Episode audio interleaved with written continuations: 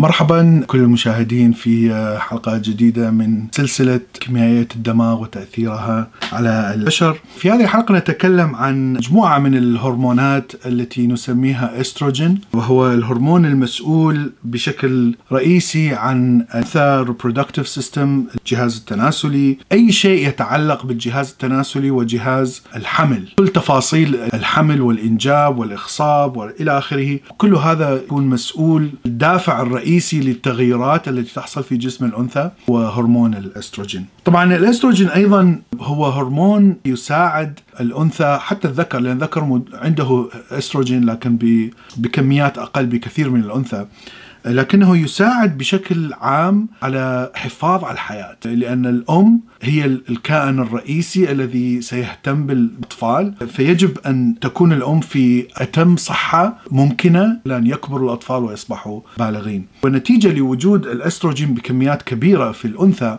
هو مسؤول عن نمو العظام، نمو صحيح متكامل، دائما يحافظ على العظام، إذا حصل كسر، إذا حصل شيء، يعني يعمل على بناء العظام خلال الحياة. وهرمون الأستروجين أيضا يحافظ على قلب المرأة، يقلل بكثير من أمراض القلب الشائعة. والهرمون أيضا يحتوي على anti-inflammatory properties، بمعنى أنه يعالج أي التهابات التي لا تنتج عن بكتيريا، وأيضا يساعد على تقوية المناعة في درجات معينة من الوايت بلاد سيلز. بشكل عام، كيف يؤثر استروجين على أخلاق الإنسان أو أخلاق المرأة؟ الدعوة إلى العنف يزيد بازدياد الاستروجين، وهذا طبعا يعطي قدرة على الأنثى أن تكون يعني عنيفة حتى تستطيع أن تحمي العش، تحمي الأطفال، تحمي نفسها. وكما قلنا في السابق، في عدة تجارب لاحظوا أن الاستروجين أيضا يزيد من إفراز الأوكسيتوسين في الأنثى خلال مثلا فترة الحمل.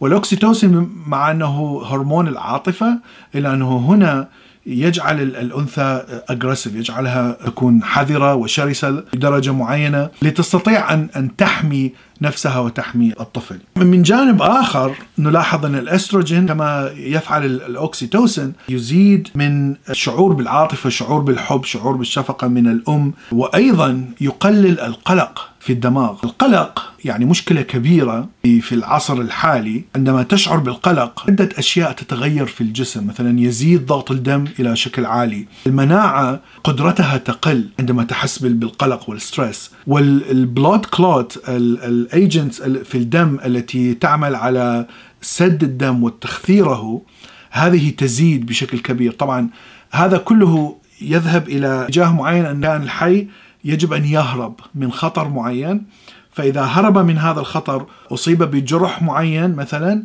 فهذا الجرح يتخثر بشكل سريع ويمنع المناعة من أن تحارب البكتيريا الجديدة حتى لا تحصل حمى، وبذلك لا يستطيع الكائن أن يهرب. يعني كل الفكرة أن يهرب هذا الكائن، ولهذا تزيد البلاد بريشر في القلب، تزيد نبضات القلب، الدم يزيد بشكل كبير في العضلات حتى تكون جاهزة للعمل وحرق الطاقة. هذا شيء مفيد لفترة قليلة، هي فترة الهرب، لكنه شيء مضر جدا إذا بقي الكائن الحي مدة طويلة تحت هذا القلق أو الستريس، لأنه نحن كائنات تطورنا من من الأيبس، والأيبس كانوا يعيشون يعني عالم مختلف عن ما نعيشه نحن الآن. نحن الآن القلق والستريس موجود في حياتنا اليومية بدون ما ما يوجد أي خطر جسمي، لكن هناك مشاكل عصرية، مثلا العمل، مثلا الراتب، مثلا الإيجار، فهذه تسبب قلق دائمي، قلق شديد، وهذا القلق يصبح مزمن. والشيء الذي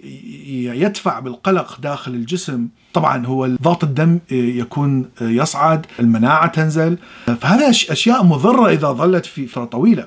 وهذا الشيء الذي يعمل عكس المدنية التي نعيشها الآن. يعني نحن دماغنا وجسمنا ما زال تركيبه من من الفترات التي كنا نعيش حقول في غابات، ولا نمتلك ما نمتلكه الآن من الحضارة، فلا نستطيع أن نحمي أنفسنا بشكل سريع. لاحظوا أيضا أن هناك عنف بين الأنثى والأنثى، يأتي من التنافس على الموارد. إذا كان هناك يعني موارد محدودة وهناك عدة عائلات، الأم سوف تتنافس، سوف تحاول أن تكون شرسة حتى تستطيع أن تطعم الأطفال. الشيء الأخير الذي أود أودت أن تكلم عنه هو البي إم إس أو ما يدعى بالعادة الشهرية. نسبة الاستروجين أيضا تزيد عندما تحدث العادة الشهرية، وكثير من الاعتقاد الشائع حتى في أوروبا وأمريكا أن الأنثى مزاجها يتغير بشكل حاد عندما تأتي العادة الشهرية، وهذا سبب تغير نسبة الاستروجين في الجسم.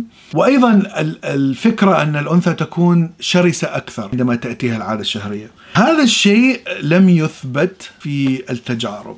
هناك فعليا تغير في المزاج، ممكن أن تكون مزاج متقلب، ممكن أن تكون تحزن وتضحك وتغضب بسرعة إلى غير ذلك، لكنه يعتمد على الثقافة أو يعتمد على الجنس أكثر مما هو اعتماده على كيميائية الجسم وكيميائية الدماغ.